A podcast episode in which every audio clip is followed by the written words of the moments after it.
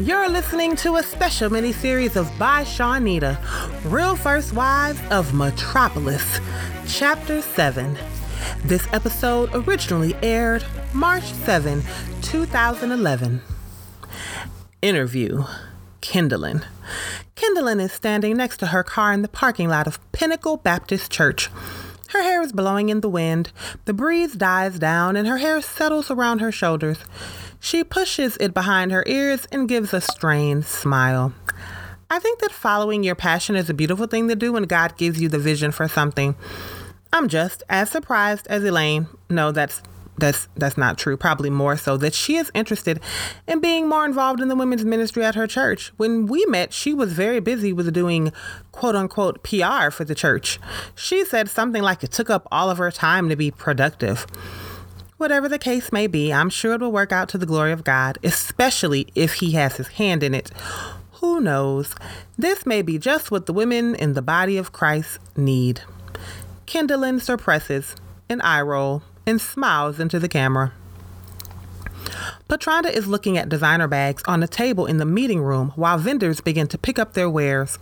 Her attention is diverted when she hears a woman sigh at a table in the corner of the room.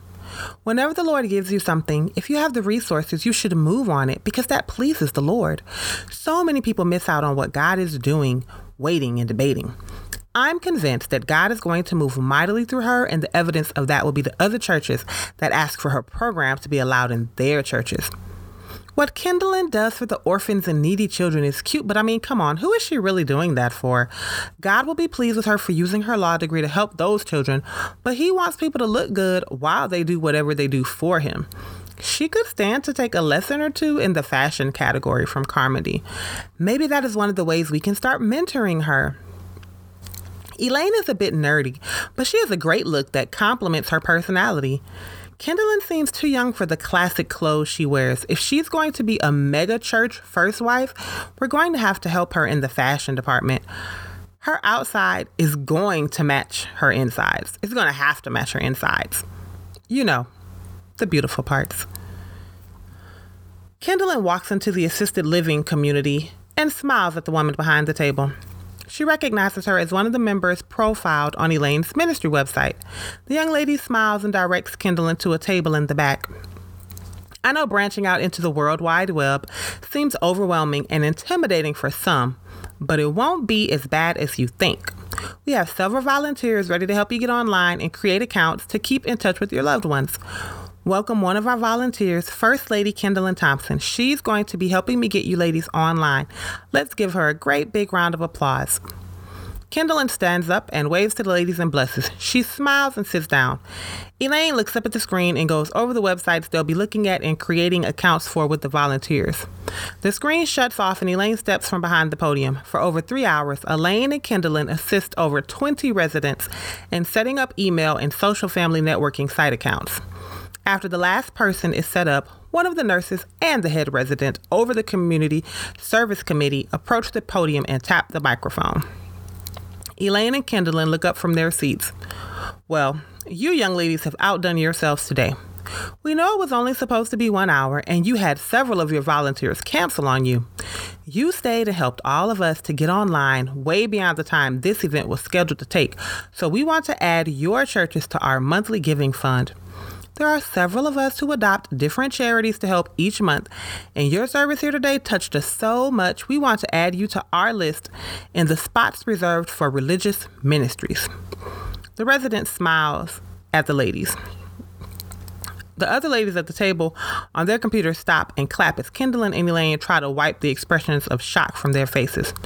Now, the first donations will be rather meager, normally no more than a few thousand dollars, but once we do become more familiar with them, people can choose to give more.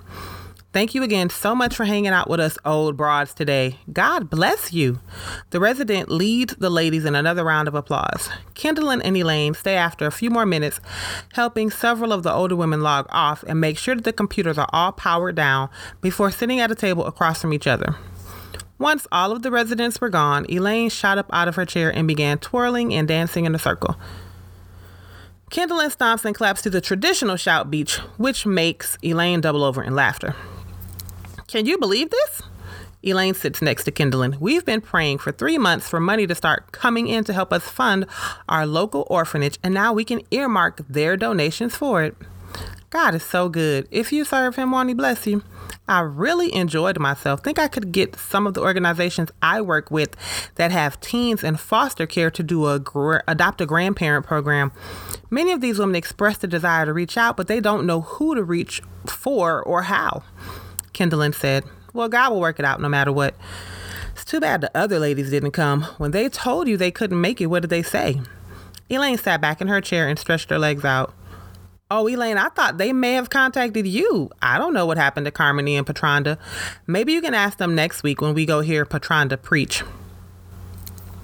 Kendallin's fingers strummed the table in a furied staccato rhythm. Oh no, it's all right. The people who were supposed to be here were here because they wanted to be here. These women don't deserve attention from someone who doesn't want to give it to them. Believe me, they would know.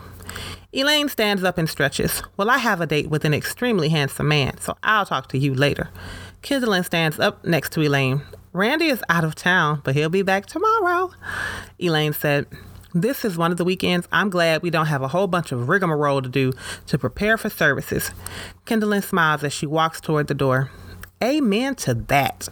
Elaine follows Kendallin out of the door and turns off the light outside the door that goes into the room. Interview Carmody. The First Lady is sitting in her office sipping water from a clear glass bottle. Her hair is almost perfect. She shakes her hair once and it falls into place. I thought about going to the old folks' home, but I was really busy. I even put it in tentative on my planner, but an appearance at a strip mall opening came up and I had to go and introduce myself to that community of new business owners.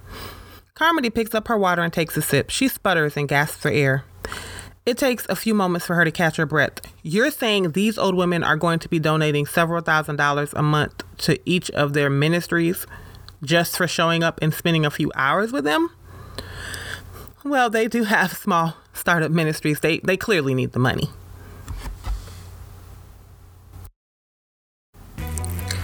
I hope you enjoyed chapter 7 of Real First Wives of Metropolis, the prequel to Gig Power making moves in Metropolis. Up next is chapter 8.